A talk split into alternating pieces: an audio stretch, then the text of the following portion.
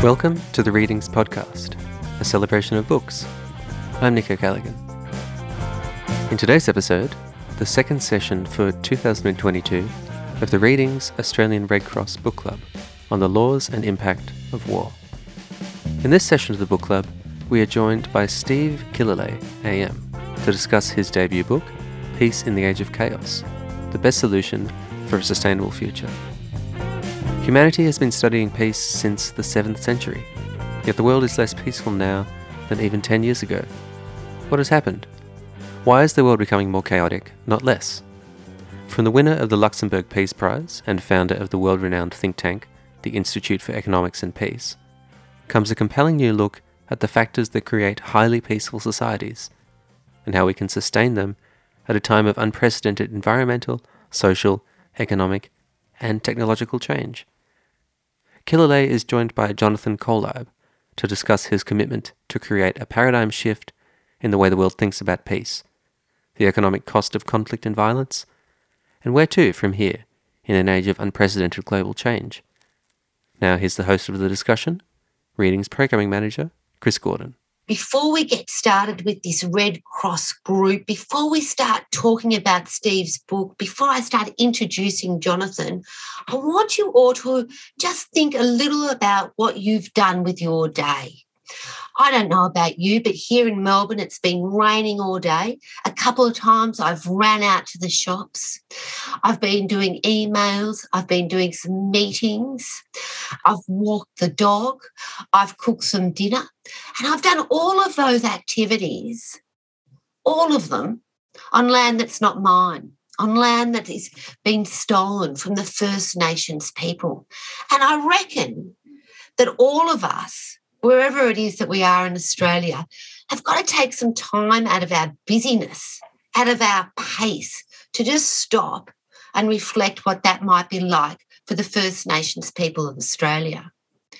And also, I know that this sort of role of the acknowledgement of country means that I should be sending out my respects on behalf of all of you here to the elders, past, present, and emerging. But I reckon in 2022 and with this group of people that are here today on this Zoom event, we can do better. I already know that you're thinkers. I already know that you're story collectors because you're here with us now. So, what I think would be quite extraordinary is that if we all made a commitment to read some of the First Nations stories, to understand their poetry and their songlines, to sit still for a little and listen to the First Nations people so that when we go to barbecues, when we go to in real life book groups, when we go to dinner parties, we can take some of that stories and some of that understanding with us and make Australia better, just better. And surely in 2022, that's all we want. Hello and welcome my name is Chris Gordon. I'm the programming manager for Readings, your very favourite independent bookshop, and I'm delighted to be welcoming you here on behalf of the Red Cross and on behalf of Readings. I want to introduce you to Jonathan.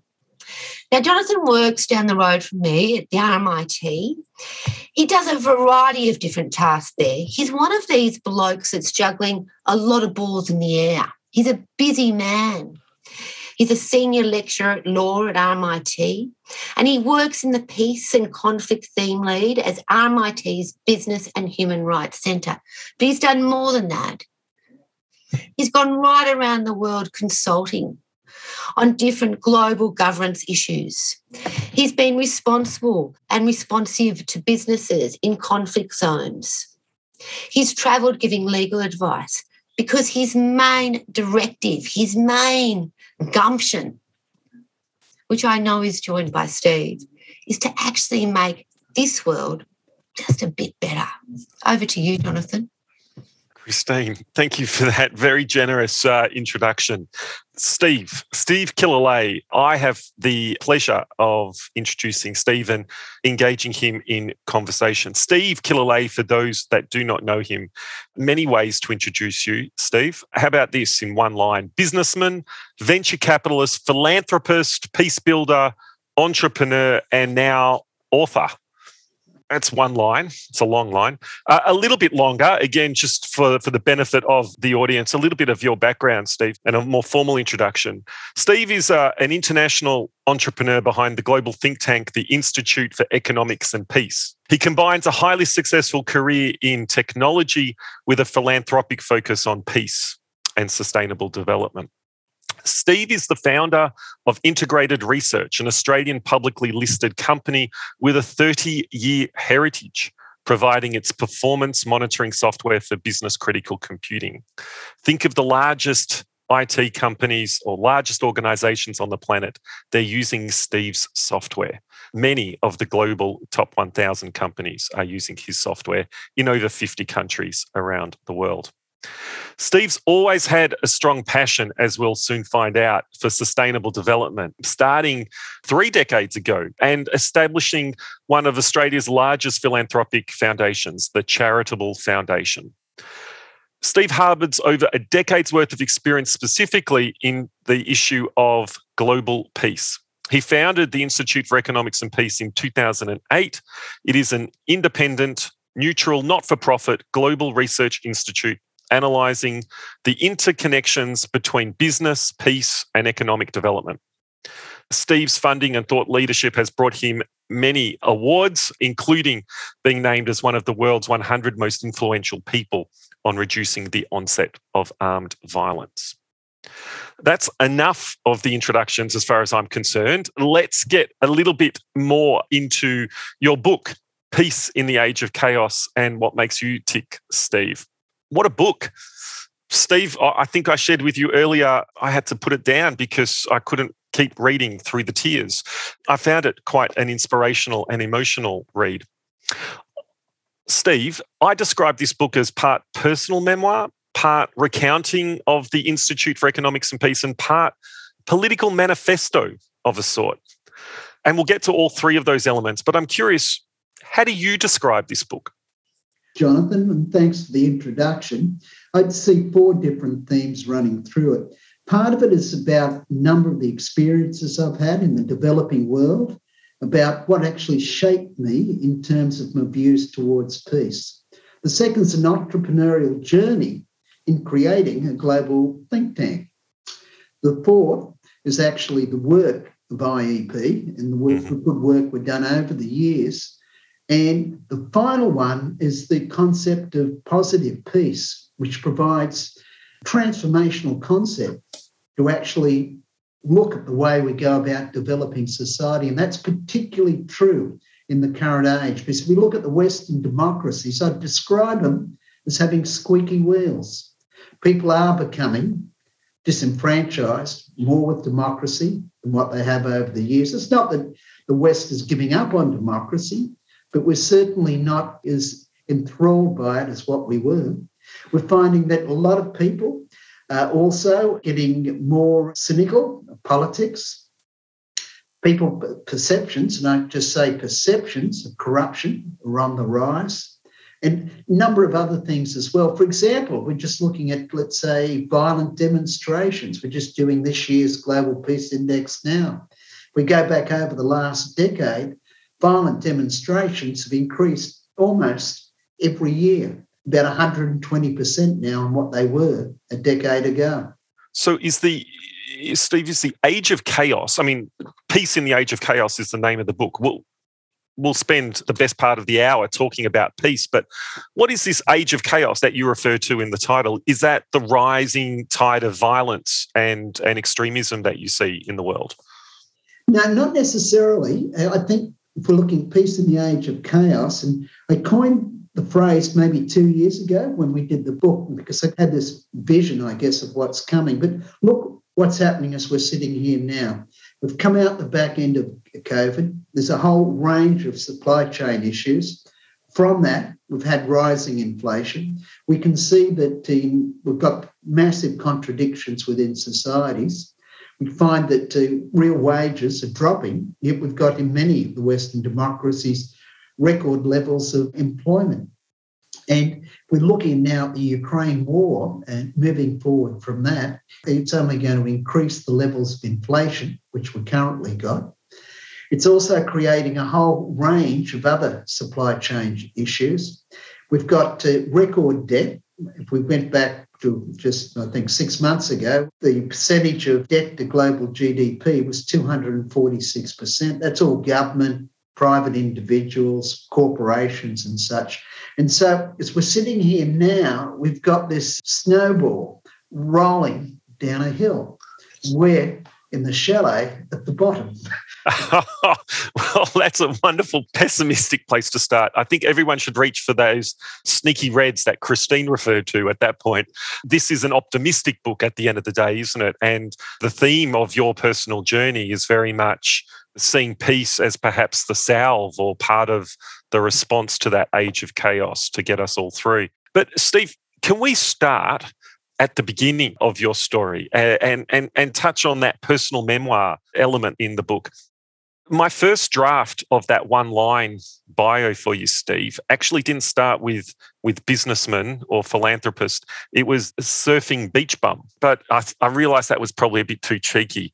So, how did it all begin for you way back when? Well, gee, we're really going back now. So I look back and we'll go back to, let's say, my early 20s. I left school fairly early, to be honest. See, I was really just more keen on surfing. So I spent a lot of time surfing, spent time in surfing in Indonesia, and that stage was, was really quite a wild, unexplored place. And like I lived with a family, and I used to live with the family, and it was just a classic Indonesian poor family. I paid 40 cents a day for my room, and I was living on about 20 cents for each of the uh, three meals I'd have during the day. And then on top of that, I'd obviously have transport to go to where I wanted to surf. But these people were really poor, and I really got clear understanding of uh, poverty. And then as I moved on in life and sort of had successful companies, I then got sort of thought, well, got more money than I can ever spend. What should I do with it? So I decided to create a family foundation to work with the poorest of the poor to do interventions which were substantially life changing with the aim of touching as many people as possible. And that really comes down to bang for the buck. And so I looked around in Australia to do things, but for a million bucks or even half a million dollars, you don't get much. Then I had a friend who was the treasurer at World Vision at the time. And he said, Look, Steve, why don't you travel up to Laos with me and have a look? And at that stage, Laos was a closed country. And I said, Yeah, okay, Kevin, that sounds like a great idea. So we went up there, and that was just amazing. It was like going back a thousand years in time. We drive from the capital, Vientiane, down to the southern province, Savannakhet, and along the main road, and there'd be about a 10 hour trip. Most of it was dirt. You would not see one window with glass in it. That's how far you were going back. And so what we did was a water project, and there was it was simple. It was just really putting some pumps into some villages. But we picked one district to do it in, and there, no, there was no clean water in that district at that stage. And we dropped the child mortality rate for children under five from 18% to 12%. And that was would have been some of the highest rates in the world at that stage. Mm. And then that also knocked out about one third of all disease because it was waterborne. And will literally cost less than $20 a head. And like, I think there was 12,000 people involved in that first project. I was hooked from then on because I could just see when you get in the developing world, you get the right projects, and there's plenty of wrong projects, but you get the right projects, the difference you have in terms of alleviating human suffering is immense. And what drove you not simply to, uh, like many other successful business people do, set up a foundation and donate money. There seemed to be an inner drive for you to be there on the ground, to be actively involved in the delivery and evaluation of projects. Well, I think there's two things there, Jonathan. Part of it is I like adventure. I've done crazy things in my life because I just, you get out into parts of the world where you Westerners rarely go. You're alive, you're really stimulated. Like get on the plains with the Maasai, for example, or you go dancing with the Samburu. I can't tell you it's how invigorating it is. Or going tracking up a stream with a couple of trackers who can then in Africa they've got this story of the night before and they can read the tracks and see what happened with the animals the night before and things like that. They're just amazing. Mm. The second aspect is I like to really see where the money was going to just really make sure it's being spent correctly. Mm. So that was another really important part of it. But I guess also, I guess there's a third one as well. So that's in terms of personal fulfillment. What I find is if you go and visit the projects, you get an emotional connection. You get that movement of the heart. And that movement of the heart is then what sort of binds you with what you do. And I found at one stage there, particularly when I was still CEO at Integrated Research, I'd be in the board meetings looking at the projects. And I went, I think it was 12 months at one point without visiting a project. And suddenly it all became maths in my head because I'm pretty mathematical. And so I've got all these questions, and it's about the costs of the project, the number of beneficiaries, and my heart, element of my heart was missing. Yeah. And then bang, you get to the projects and that changes. Speaking of heart, one of the most moving stories you shared was in Gulu, Uganda, uh, where you met Michael, I believe, a former school teacher and counsellor, trying to reintegrate child soldiers from the LRA into everyday life. And then you also met a young woman. I wonder if you would, wouldn't mind perhaps people that have read the book but just want to hear it again, or perhaps some folks that haven't yet gotten around to read the book. Would you mind retelling that story? Sure. Yeah. Well, this is pretty, uh, yeah, pretty horrific. So we've all come across Islamic State. We all think Islamic State's uh, pretty bad, and they are. In fact, they're very, very bad. But in northern Uganda, there was a group called the Lord's Resistance Army and called the LRA. And so the way they got their soldiers was to raid villages, capture uh, boys, usually in the age of seven to 10. Uh, about 80% of the people they captured were boys and about 20% girls. They'd be 14 to 16 normally. Then they'd take them back to the base camp, and along the way, they kill anything up to 25% of the kids they just captured. And the way that, was if any of them cried, they were slow moving, complained, etc., etc. The way they do it is they get the kids they just captured to beat these kids to death. The soldiers themselves would stand over them and beat the kids if they weren't beating the other kids hard enough. And that was sort of their initiation into the death cult. What they do, they get them back to base camp and then usually within a year, they get them to raid the same village which they came from and get them, force them to kill someone, sometimes their own parents. What that'd do effectively do is cut off an escape route so they could never get back. And then the LRA become their family. So what we had was a project which worked on the rehabilitation of these child soldiers. This number of them had escaped, others to get captured by uh, the Ugandan army, and the Ugandan army was pretty good uh, because they realised just uh, what the kids were. They'd debrief them, find out intelligence, then they'd bring them to this camp with this funding. Now, one of the visits there, I met this guy called Michael. He'd been a school teacher. He was his, there was no school, so he didn't have anything. He had two daughters he was looking after with their kids.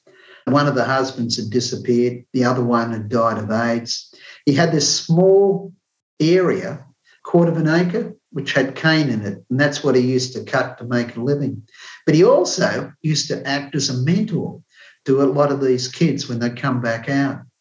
And I think it, when I met him, he'd mentored maybe 10 kids, and he'd do it all for free. But he'd also then be a target for the LRA. Quite a brave man uh, with nothing, but still giving. And anyway, sitting down in a what was to become one of the uh, IDP camps there, talking, this woman walked past. And so he called her over and says, Oh, she's new. He hadn't seen her before. Called her over and said, Oh, can you tell us your story? And then, in a slightly uh, broken voice, she started to tell a story. And like, this is quite tragic. What happened when she was 16? She got caught by the LRA, taken off into southern Sudan at that stage. There, she had a child to one of the LRA commanders. The child died uh, in the first three months. After a period of time, she escaped and got further down southern Sudan, then got picked up by another man and uh, forced to live with her for a period of time. She had another child which died. After that, she escaped again and got down to northern Uganda somewhere where she was picked up by with another man, but she knew she was in the uh, in Uganda somewhere, and somehow got a letter off to her sister. The sister sort of then went and spent some months, and eventually sort of was able to track him down and find her, and then she came back to this camp. Now, the face was a face like something I hadn't seen before. And what had happened, we should had a nose and the lips cut off, or the tip of the nose cut off and the lips. Because in a firefight with the Ugandan army, she dropped the commander's goods, which she had on her back, and that was a punishment. And so I said to her, Look, what do you want to do? She said, All I want to do is go back to school. And what suddenly hit me, what really hit me, was all she wanted to do was go back to her past. Now, our project was child soldiers, and so they all cut off at 20. So she was too old for the project we were doing. But we're so moved by the story, we put in a special intervention to help her. So we got her off, we got her to some medical doctors, got her checked out. What we found is she had the uh, TB, some sexually transmitted diseases, something else, and also AIDS. So we fixed up and did what we could. Three months later, she died. Jonathan, I think the key thing, and the key thing for your audience also is like this is the face of war. Okay, and that's the story of a woman. I can give you stories of a whole range of men being brutalized in the uh, just as badly, but in other ways. And that seemed to be a seminal moment, Steve. And and and uh, uh, I guess uh, I'm curious: is that the seminal one of the seminal moments that led you to focus your efforts and energies on peace? Why did that become your life's mission rather than, let's say, sustainable development or poverty alleviation? Why peace for you? Well, Jonathan, it's like all the things in my life, they accidentally happen. One of the things I, for me, and I honestly think it's true for most people, we, we, we're on journey. Life unfolds in front of us, and you just got to go with the flow. So, what happened is I decided to work with the poorest of the poor. And so, where are the poorest of the poor? They're in war zones, near post war zones, and such, like in northern Uganda. So, I spent a lot of time in a lot of nasty places.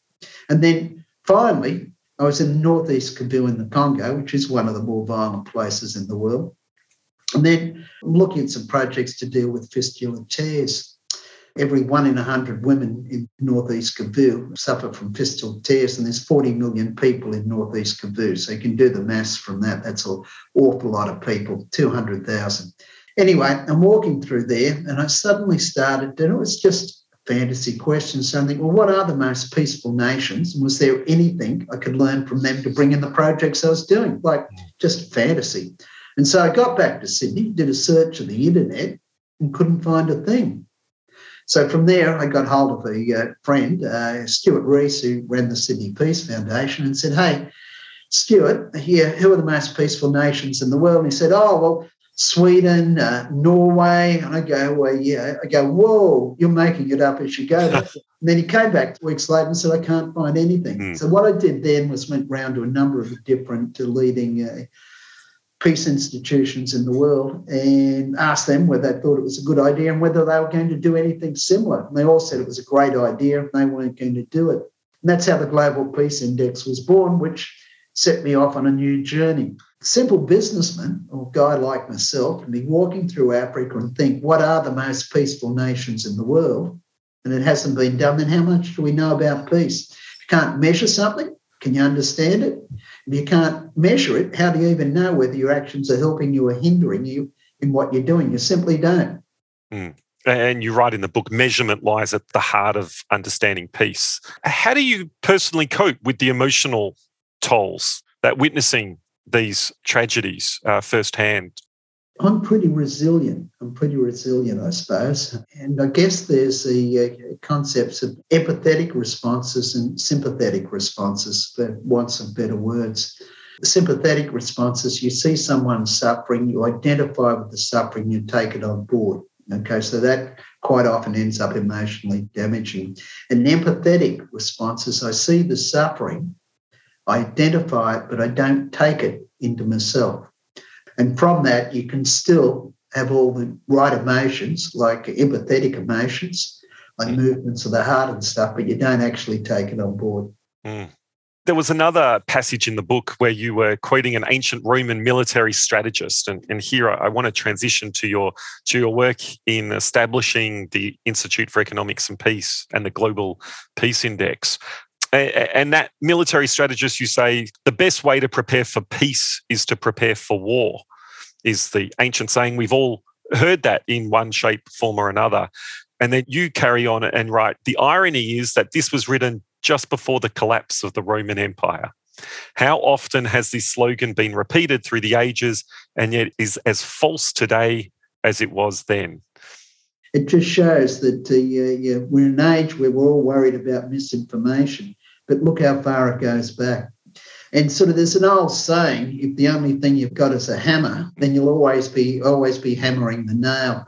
So if I can go out and think up, let's build a global peace index, we didn't really know too much about peace. There's been a lot of peace movements through time, but generally peace is about looking at violence and then trying to stop violence.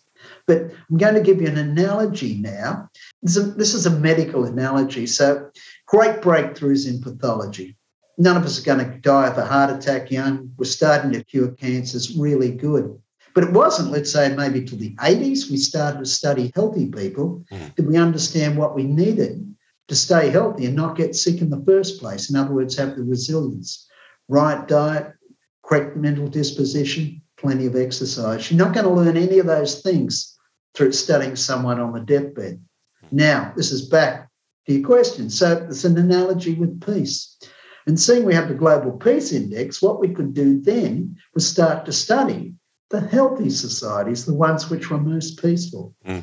And so to do that, because obviously we're big on maths, so we used mathematical techniques to do it. So we took the Global Peace Index, then we've got about 26,000 different data sets, indexes, attitudinal surveys, which we then did a whole lot of statistical analysis to see which factors most closely associated with peaceful societies. We then used further mathematical modelling and statistical techniques to clump them together. Then we got rid of the duplicates, and then we ended up with eight different, what we call pillars, which create a peaceful society. And so now, if we want to create peace, we have to work with the things which create peace. So, all too often, and you'll see it in our political leaders all the time, so they're looking for a problem, okay, and they've got a problem. They go back to the cause and then the whole focus is on the cause. But we live in systems. We live in systems. And so systems operate massively different than sort of a, a, cause and effect, which is what that's about. And so what you need to do is you need to look at these eight pillars and then work out how do you stimulate them all simultaneously to get the changes you want in society.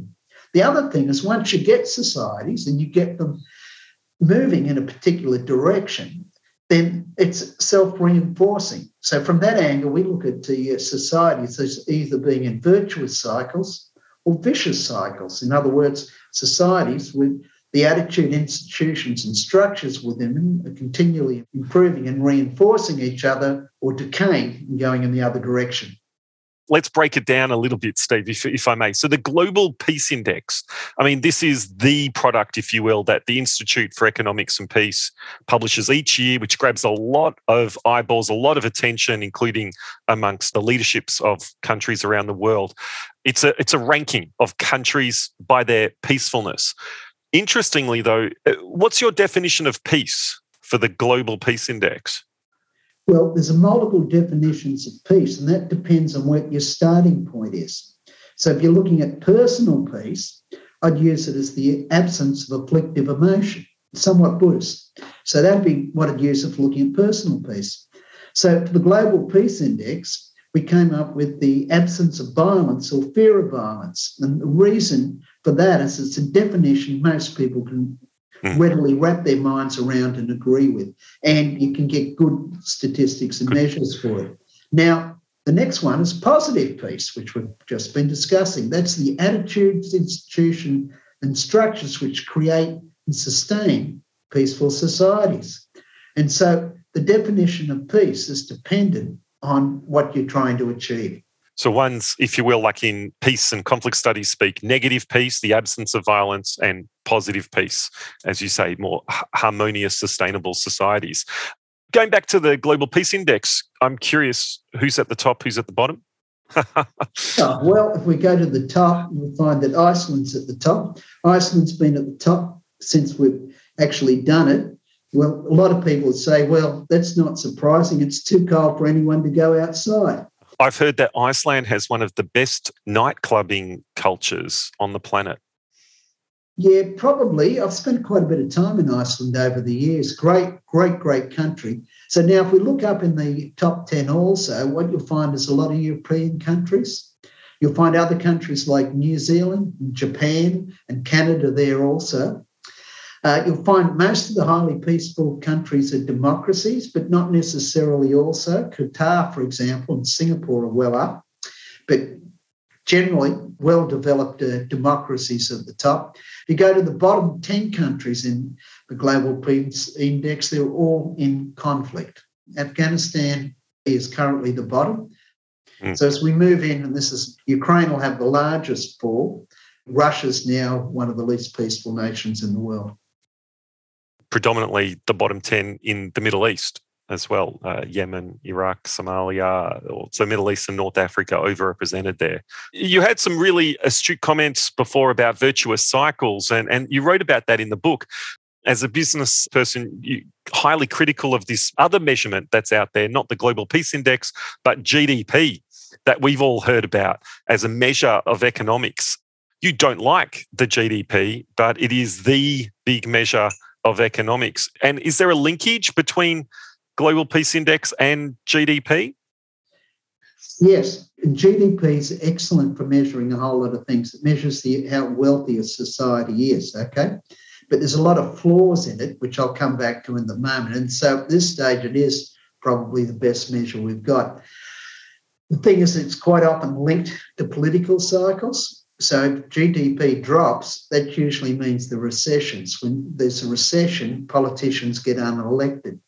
And it's an easy figure for politicians and society to grasp as it's a single measure. So it was actually invented uh, yeah, during the Second World War, but it's never expected to be used much after that.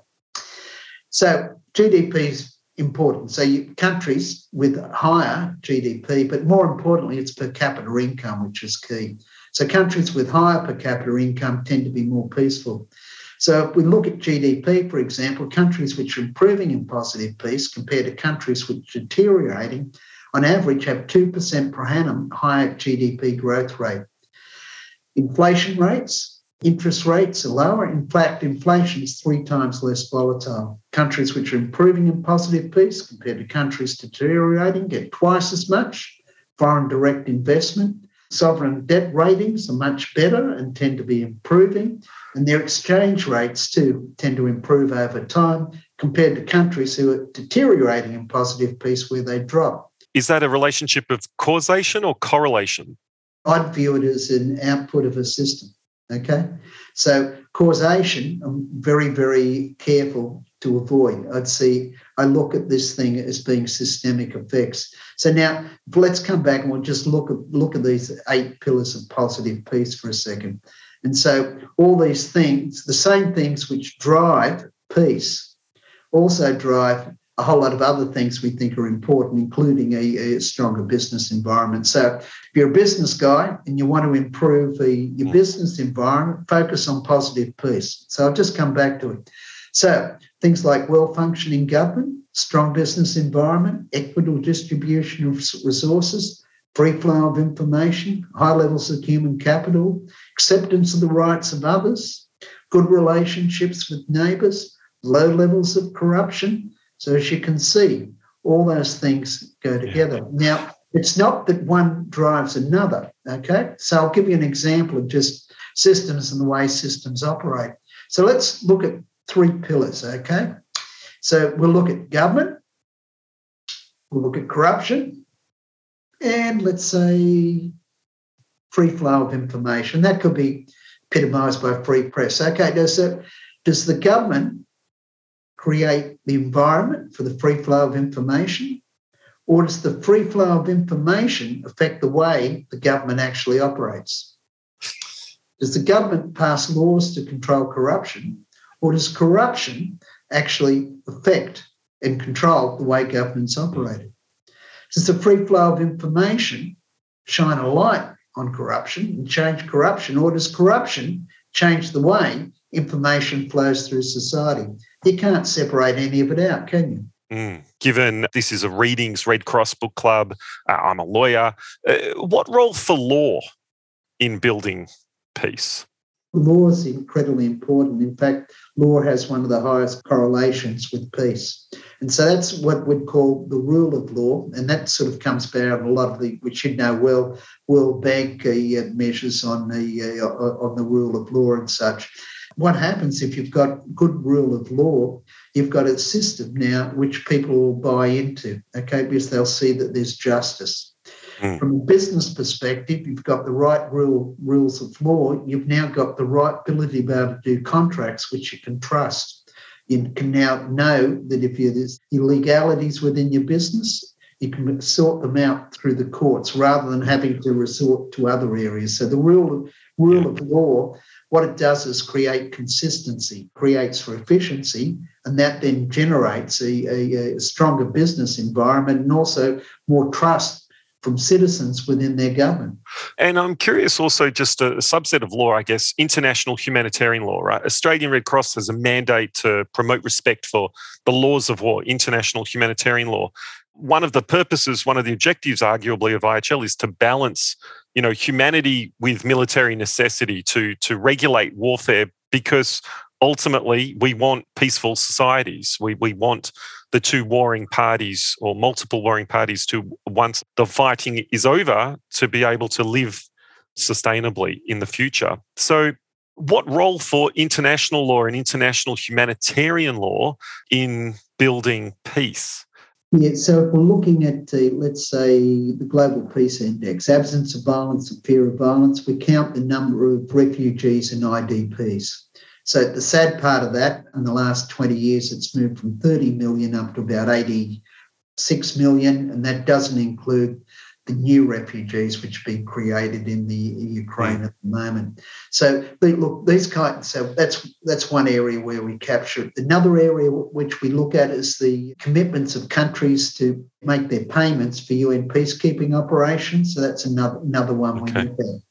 So people, if they're not being looked after, will take desperate measures to stay alive and eat.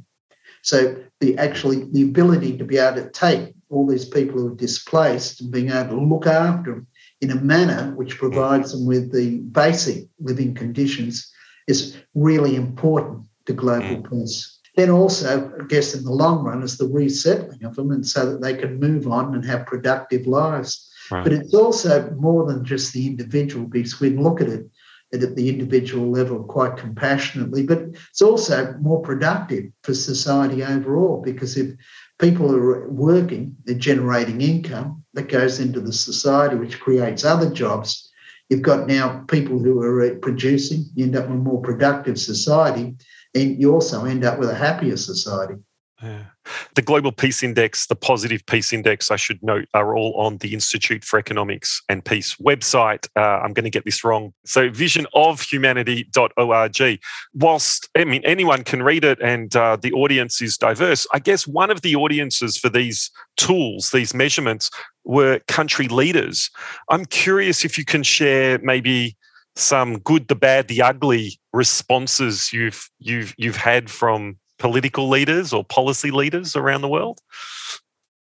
Uh, well, I won't mention any names, but I've had a number of governments where we have their Australian ambassador come in and chastise us for where they are on the index. There's a whole range of standard responses to this. Well, we don't like the way we're rated on this indicator, this indicator, and this indicator. We go, great, well, we get that information from this source, that source, this source. Why don't you go and talk to them?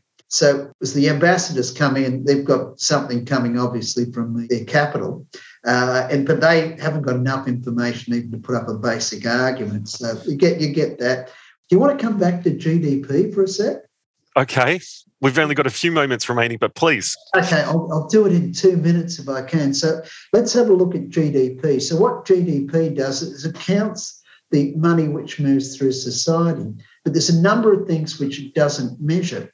So, for example, it, the things which are bad for society are counted as good. So, for example, if your house burnt down, that'd be good for GDP because you've got to buy a new house, build it, take out a loan to get it. So now what that points to is there's no concept of a capital account. So there isn't a capital account in GDP. So it doesn't take stock of things like, let's say, the environment, our ecological footprint, the value of the buildings we've got. It also doesn't take into account debt. Okay, debt is good because it just fuels more consumption, which increases GDP as well. And sort of it doesn't look at the qualities of human happiness in it at all in a way, I mean, the, the global peace index, the positive peace index are sort of equivalent, I guess, in a way to ESG ratings now for companies, but these are environmental social governance ratings, so to speak, that, you know, for countries uh, might be a useful analogy, perhaps. I don't know. Steve, I wanted to um, end by getting back to that political manifesto, political reflections part that I, I picked up in your book. But before I do, just wanted to marry up that entrepreneur with the peace builder in you.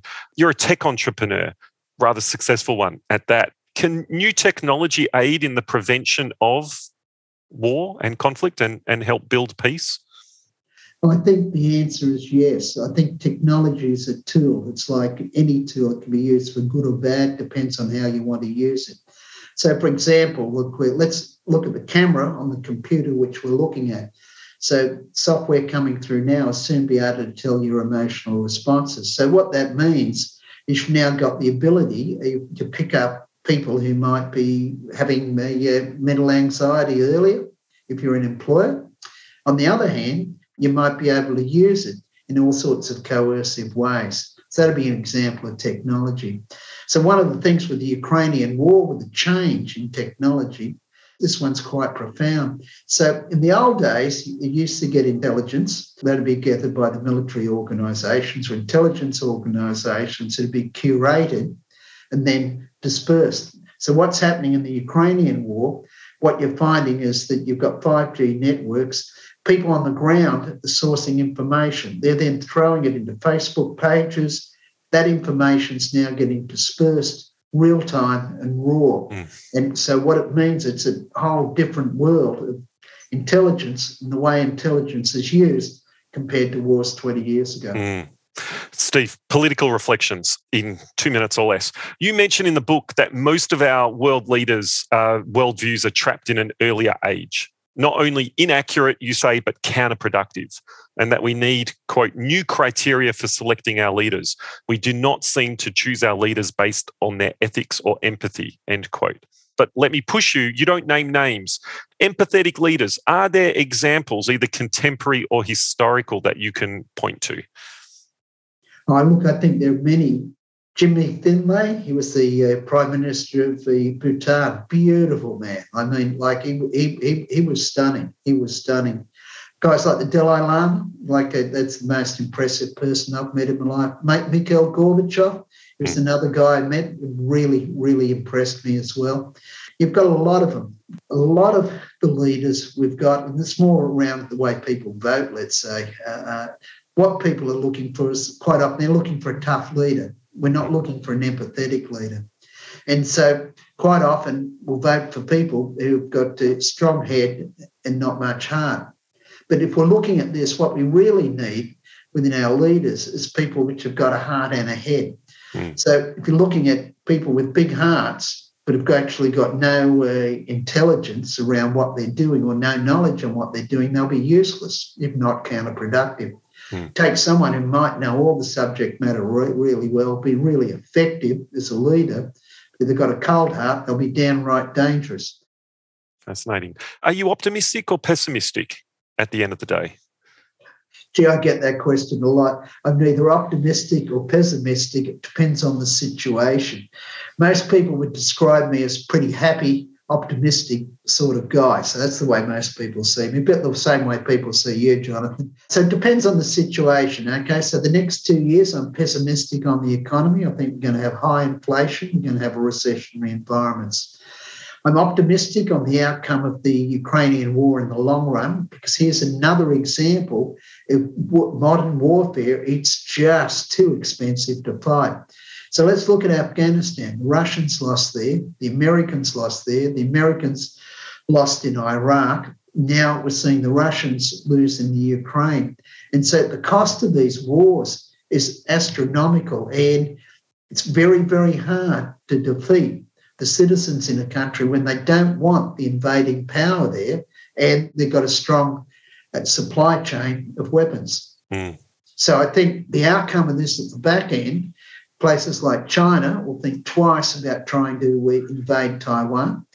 I think uh, you, you get to the back end, you're going to have a really weakened Russia economically going forward. It will take 20 years to recover, and its military forces are going to be decimated It's going to be hard to have anything like the projected reach they used to have. And I think at the back end of it, the Europe will look up and say, well, gee, we feel a lot safer than what we did 20 years ago. So I'm optimistic on that one. I'm optimistic about climate change. Can you believe? Not many people are, but I am because we've got the technology. I think the technology now there's to solve it. To solve it, that technology will become more and more efficient and another 15 years from it'll be a no-brainer the utilization of these technologies I think we should end on that optimistic note, Steve, because the, the hour is has has run away from us. Thank you so much for that conversation and for sharing your insights. Thank you for writing the book Peace in the Age of Chaos. Uh, it's a wonderful read, emotional, inspiring, and thought provoking. It's available at all good bookstores but most especially readings. I'm going to throw back to Christine. Thank Readings, uh, thank Australian Red Cross for hosting this book club, and thank you to you, Steve, for the conversation, for writing the book, and most of all, for what you do to make the world a better, more peaceful place. Thank you. Steve, what an inspiration you've been tonight. Thank you so much for your honesty, for your tenacity, in fact, and for your optimism. And to you, Jonathan, I think that you should start some sort of podcast. In fact, this will be the first podcast I know that will reach your fame out. It was such an extraordinary conversation. You asked all of the right questions, the questions that I didn't realize that I wanted the answers to. And I thank you both for your commitment to this book club. And on behalf of the Australian Red Cross and on behalf of Readings, I am delighted to say thank you and go well. Good night, everybody.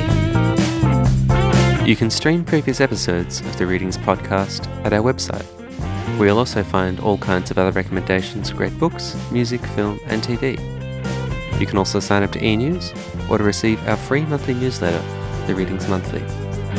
The Readings podcast is produced by me, Nico O'Callaghan. The show's music is by Tom Hoskins. All episodes of this show are recorded and produced on the lands of the Wurundjeri people the Kulin Nation. I'd like to acknowledge the traditional owners of this land and pay my earnest respects to the elders of the past, the present, and those emerging. Thank you for listening.